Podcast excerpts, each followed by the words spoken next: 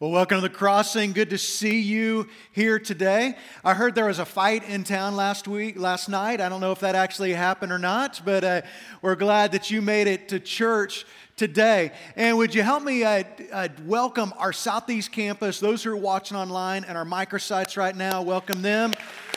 So glad that you're part of the crossing family part of this with us. Well, we are two weeks away from our men's conference on September 9th. It's on a Saturday. Once a year, we try to get all of our men together from both of our campuses so that we can just grow a little bit deeper in our relationship with God. And this is that once a year opportunity.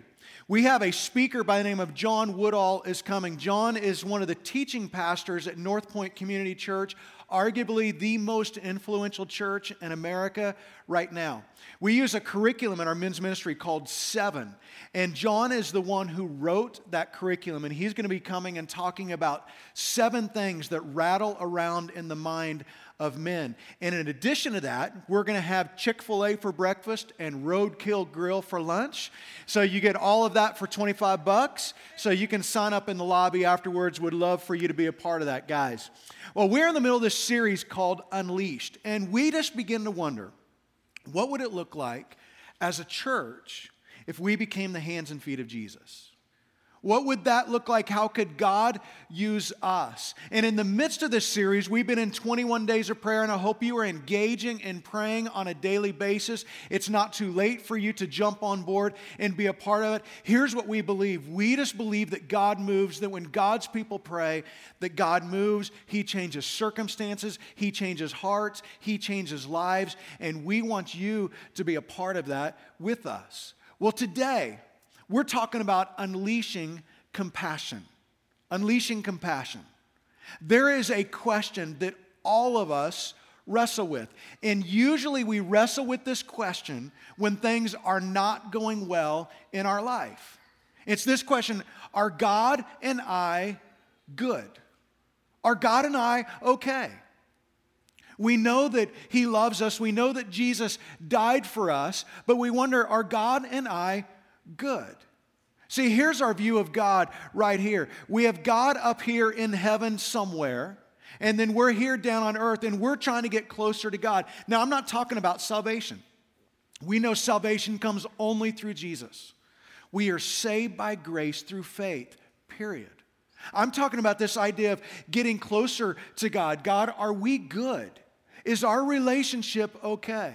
This is what has brought many of you back to church. It's this idea is I just need to get closer to God. It's been a long time since I've been close to God. And we have these benchmarks, and so in our mind we think, well, I need to keep the Ten Commandments to get closer to God. Now, we don't know what the Ten Commandments are.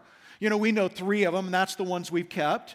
You know, we think somewhere in there there must be something about speeding or cleanliness is next to godliness, but, you know, we're not real sure. But we know that if we can keep them, we can just get closer to God. Well, we're not the first ones who had that in mind. The Jewish people had that in mind as well. And they didn't just have 10 commandments, they had 630 commandments. And they were trying to keep them all because they wanted to make sure that they and God were okay. They were good. Well, there, this, this guy comes up to Jesus and he's actually trying to trick Jesus. And he says, Jesus, out of these 630 commands, which is the most important? We're going to pick this up. It's in Matthew. It says, Teacher, which is the greatest commandment in the law? And then Jesus replied, Love the Lord your God with all your heart, with all your soul, and with all your mind. This is the first and greatest commandment. And the second is like it. The second one is just like it to love your neighbor as yourself. The greatest commandment is to love God with all your heart, soul, mind, and strength. But this second one, it's right there with it. That you love your neighbor as yourself. The night before Jesus was crucified, Jesus was in the upper room with his disciples and he said, If you want the world to know that you're my disciple, you love one another. In fact, you love the way that I have loved you. And the way that I've loved you, that's the basis on how you should love other people. The Apostle John was in that room. He was one of the 12 disciples. He writes in his book, First John, he says, Anyone who claims to love God yet hates his brother is a liar. Anyone who claims to love God and hate his brother is a liar. In other words, the way that we do this, the way that we get closer to God is by the way that we love people. The way that we show that we love God with all of our heart, soul, mind, and strength is the way that we love other people. It's right here.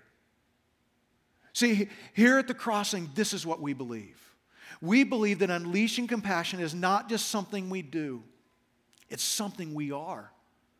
That it's not just something we talk about, it's not just something we give lip service to. It is who we are as followers of Christ. It comes out of us. It comes out of us that we want to be unleashing compassion. This is why so many of us have served our valley to address human trafficking and poverty and homelessness, at risk students, domestic violence, and so much more. It's why our people at the crossing sponsor nearly 600 children every month in Ecuador and Colombia to give them food and medical care, education, and Jesus. This is why we had 100 guys go to Mexico to build seven homes. Seven homes for families who were living on the dirt in a shack or under a tarp. And when our guys left Mexico that weekend, there were seven families that had homes. It's why this past year, 370 people from the crossing have gone on a global mission trip to places like Cambodia and Poland and the Dominican Republic and Ireland and Ghana and Peru, Taiwan and Ecuador and more to extend compassion. It's why we believe that every person in this room needs a place where you serve in the name of Jesus. It's why we have given millions of dollars away to local and global causes, just as we believe the Word of God teaches that all of us who are followers of Christ should get, set aside 10% of our income for the work of God, to tithe 10% of our money. We practice that as a church. That everything that comes in to this church, we give at least 10% away to local and global causes. And every now and then, somebody will come up to me and say, No, why are we sending money over to Africa when we have all of these needs here? And the reason that we say this is because of this mindset that says, Well, it's all about me. Everything I have is for me. But that's not what God taught us. That's not what Jesus taught us. Jesus said, as followers of Christ, we are a conduit to do God's work. Everything that we have it becomes this resource that we can use to be the hands and feet of Jesus to extend compassion because compassion is not something we do, compassion is something we are. And we have three staff that we have dedicated to doing this here at the crossing. Mark Graham, who is just here, is over our global missions. Trevor Macalusa is over our local outreach. And Tyler Shaheen assists both of those areas. I'd like for us just to give them a hand, just to encourage them for what they're doing, for keeping this in front of us. Because we believe this is what God has called us to do. So, why do we do this? Why do we do all this stuff? Why was the early church so committed to releasing compassion? I, I want to answer this by, by showing you a passage out of Isaiah. And what we find there is we find God's heart of compassion has always been there. It has always been the heart of God to release compassion. This isn't just something that started when Jesus coming, came along, this has always been God's heart. And if you have your Bibles, you can turn to Isaiah chapter 58. I'll also have the scriptures up here. But Isaiah is a prophet from God. And God wants Isaiah to go to the people of Israel. Because the Israelites have this whole list of do's and don'ts because they're trying to be good with God. They're trying to go through all the motions. They're trying to impress God with all of their spiritual activities. So he wants Isaiah to share with the people of Israel what is really important to him, what is really on his heart. And we're going to start out right here where it says this Isaiah 58, verse 1. It says, Shout with the voice of a trumpet blast, shout aloud, don't be timid. Tell my people Israel of their sins. Yet they act so pious. They come to the temple every day and seem delighted to learn all about me.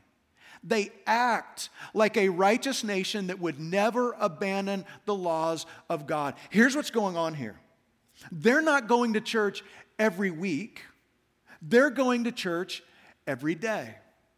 They're studying They're worshiping, they're going through the motions, but there is no fruit that's showing in their life. They look good on the outside, they look good on the surface, but God has something to say about this. He says they ask me to take action on their behalf, pretending they want to be near me. We have fasted before you, they say. Why aren't you impressed? We have been very hard on ourselves, and you don't even notice it. They're saying, God, we're going through the motions. Why aren't you impressed with us? We're doing all of these things. Shouldn't you be impressed with these things that we're doing? And God responds. And God says, I will tell you why I respond. It's because you are fasting to please yourselves. God says, This is all about you. This has come to be all about you. You're going through the motions. You're worshiping and fasting and praying, but it's all about you. God goes on. He says, even while you fast, even while you're fasting, you keep oppressing your workers. What good is fasting when you keep on fighting and quarreling? This kind of fasting will never get you anywhere with me. Do you really think this will please the Lord? And then God goes on and he says this He says, No, this is the kind of fasting I want. Free those who are long, wrongly imprisoned. That's what impresses me. Lighten the burden of those who work for you. That is what I'm impressed with. Let the oppressed go free. That impresses me. Remove the chains that bind the people. That impresses me. Share your food with the hungry and give shelter to the homeless. That impresses me. Give clothes to those who are in need of them. That impresses me. And do not hide from your relatives who need your help. Okay, that's a little harder right there, isn't it? You know, we have this, this mentality where God says, You want to know how to impress me? If you'll do that. And then God says this He says, Then when you release compassion, when you're helping the oppressed, when you're feeding the hungry, when you're taking care of needs, then your salvation will be like the dawn. And your wounds will quickly heal. Your godliness will lead you forward, and the glory of the Lord will protect you from behind.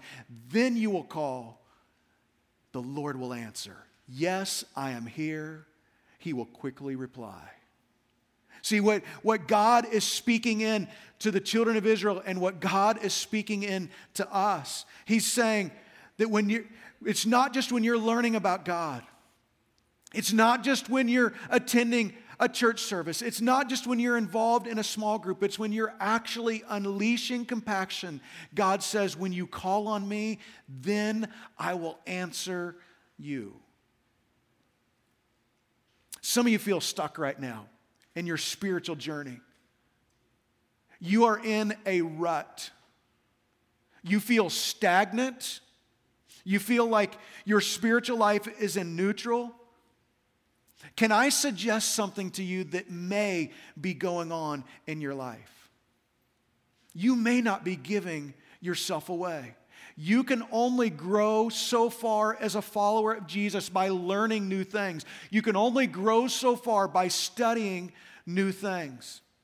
Some of you are spiritually stuck these days and you wonder what's wrong. And you think, well, maybe the problem's the church. I just need to find a new church and that'll fix the spiritual dryness. Listen, as long as your life is all about you, as long as your spiritual activities are all about you, as long as you're not giving yourself away to anyone else, you are going to feel stuck in your spiritual journey. When you come to those spiritually neutral moments, you don't need a new church. You don't need some new experience. There's two things that you need in your life that you are never going to grow in spiritual maturity till number one, till you begin to share your faith and invite somebody to, to take that next step with Jesus. Let me tell you, when you share your faith and you invite somebody to come to a service, you view this entire service completely different. You have different eyes. Some of you, you have not done that for years. You don't know what it's like to have someone who is far from God that you invited to come to a service. For some of you, you do that all the time. And you come out to me in the lobby and you say, Shane, I brought my friend today. Do not screw it up. Don't say anything stupid today. I'm like, okay, got it. So you're not going to grow spiritually until number one, you begin to share your faith. Number two, till you begin to give yourself away. Till you begin to serve other people in the name of Jesus. Till you begin to, to just get your hands dirty and say, I'm going to become what God has called me to do. I'm going to unleash compassion. Well, look at the conclusion of this passage right here. He says, Feed the hungry and help those in trouble. Then your light will shine out from the darkness, and the darkness around you will be as bright as noon. The Lord will guide you continually, giving you water when you are dry and restoring your strength. You will be like a well watered garden, like an ever flowing spring. That's what we want, isn't it? That when you're spiritually dry, you want God to continually to guide you, to renew you, to restore your soul, to bring that passion back in you. See, that's what God does. That happens when we unleash compassion on the world around us. A few years ago, Bono spoke at the National Prayer Breakfast in Washington, D.C., and I think that he can say this better than I can. Watch this right here.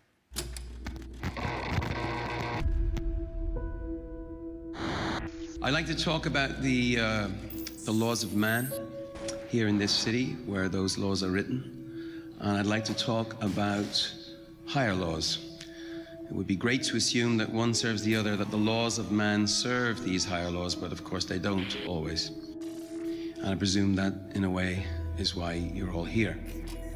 It's not a coincidence that in the scriptures poverty is mentioned more than 2,100 times.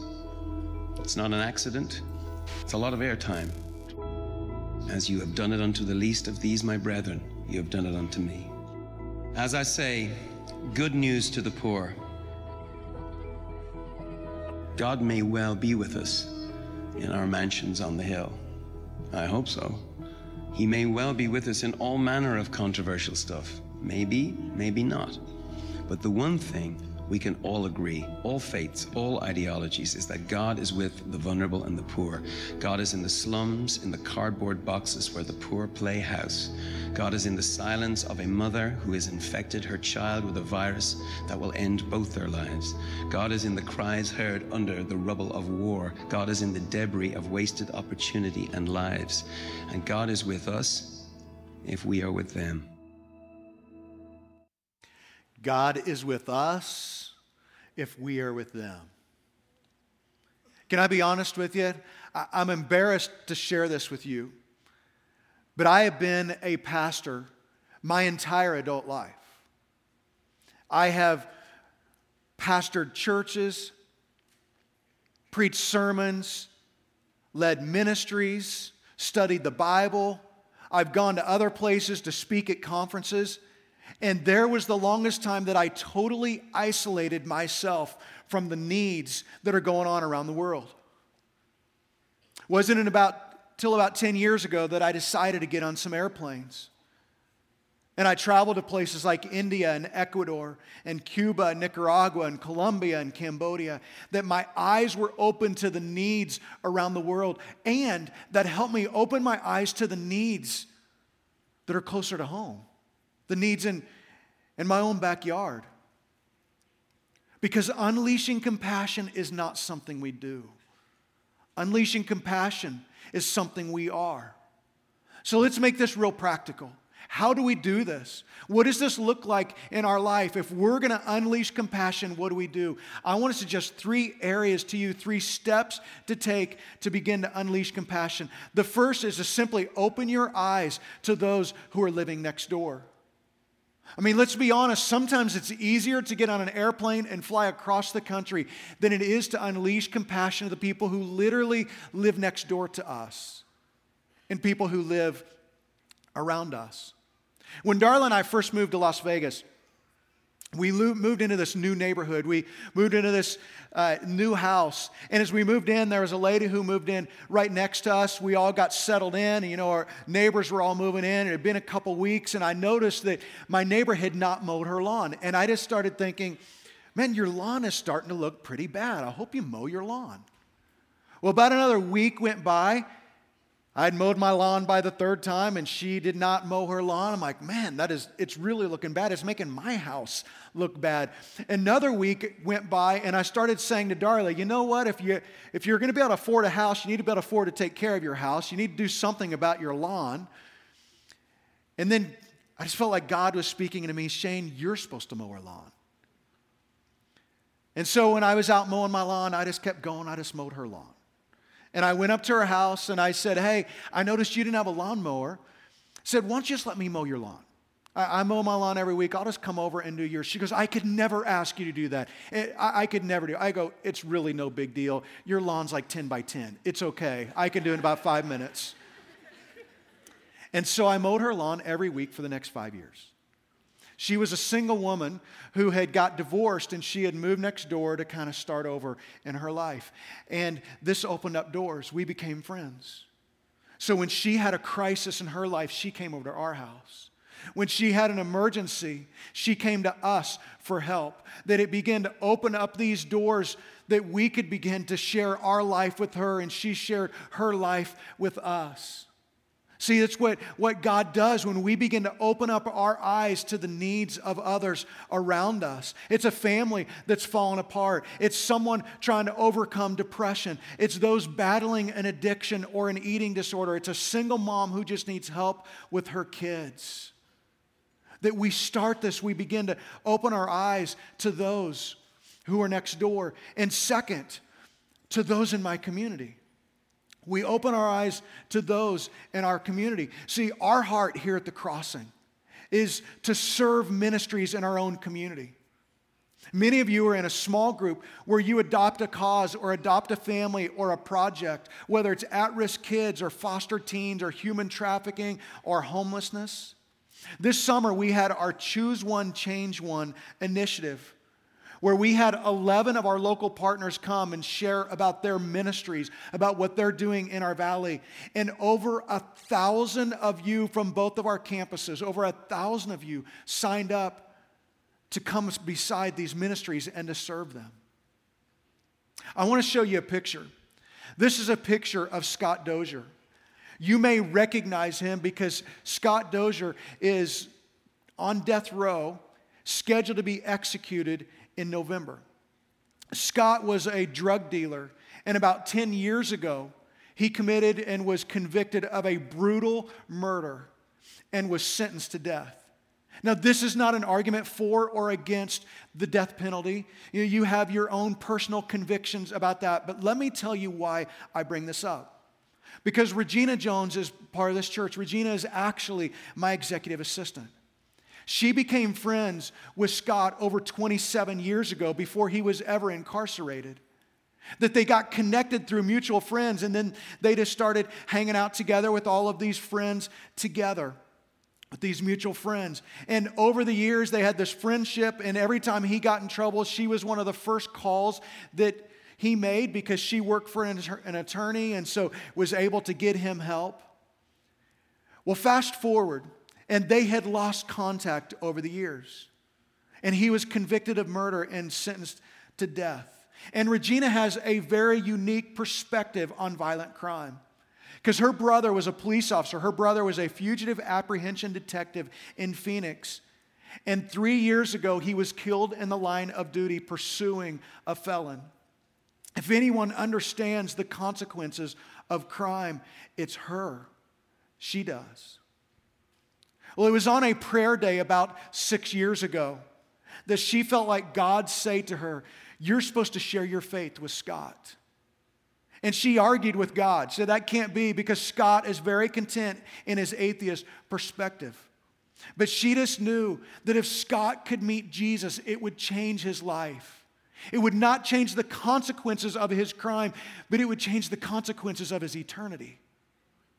It would change his life. And so she made an effort to go see him on a regular basis. She would take one of her kids and she would drive to Ely State Prison to visit him. She would tell him about her life and how Jesus has transformed her life, and she would share her faith with him. Well, about six months ago, Scott was, was transferred to, to Las Vegas to get ready for all the last hearings before his execution. And so she was able to go visit him on a weekly basis at High Desert Prison.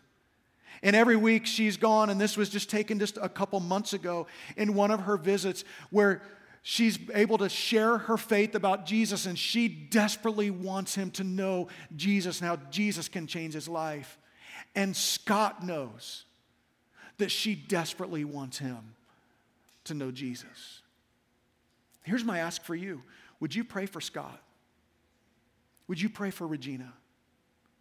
When you see this on the news and knowing that this is coming in November, would you just pray? Because we just know that Jesus changes lives. This is why Hope for Prisoners is one of our local partners. Because Hope for Prisoners works with those men and women who are incarcerated and works with the families. And so as they're coming out, they begin to help them reintegrate into society, help them with jobs, help them to get on the right track, and show them how Jesus can make a difference in their life. This is why we are involved with ministries who are on the front lines of, of stopping human trafficking and homelessness. And this is why we're mentoring kids.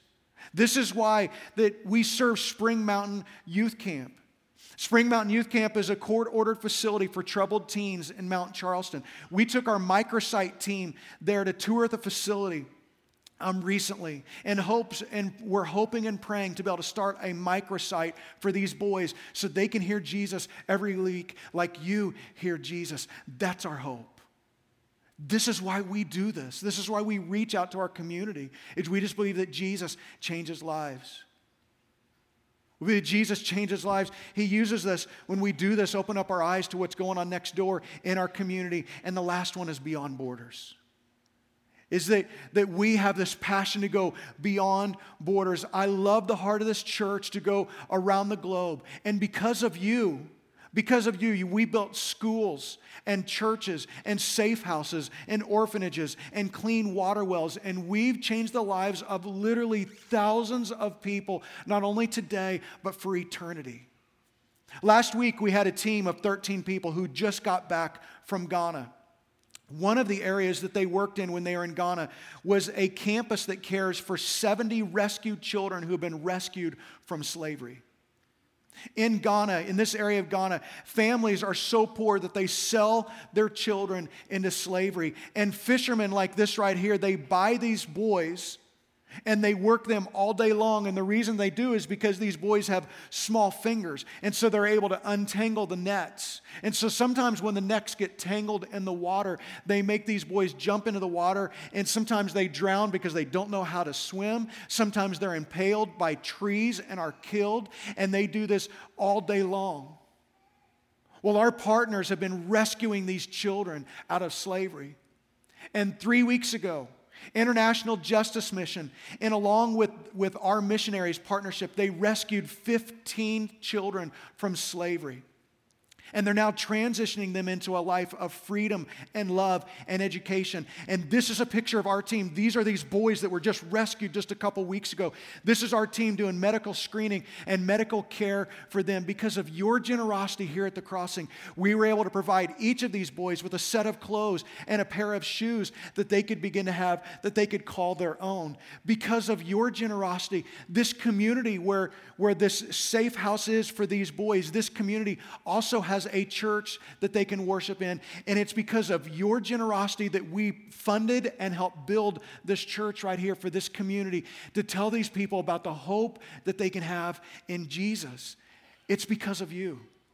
And I could tell you hundreds of stories just like this.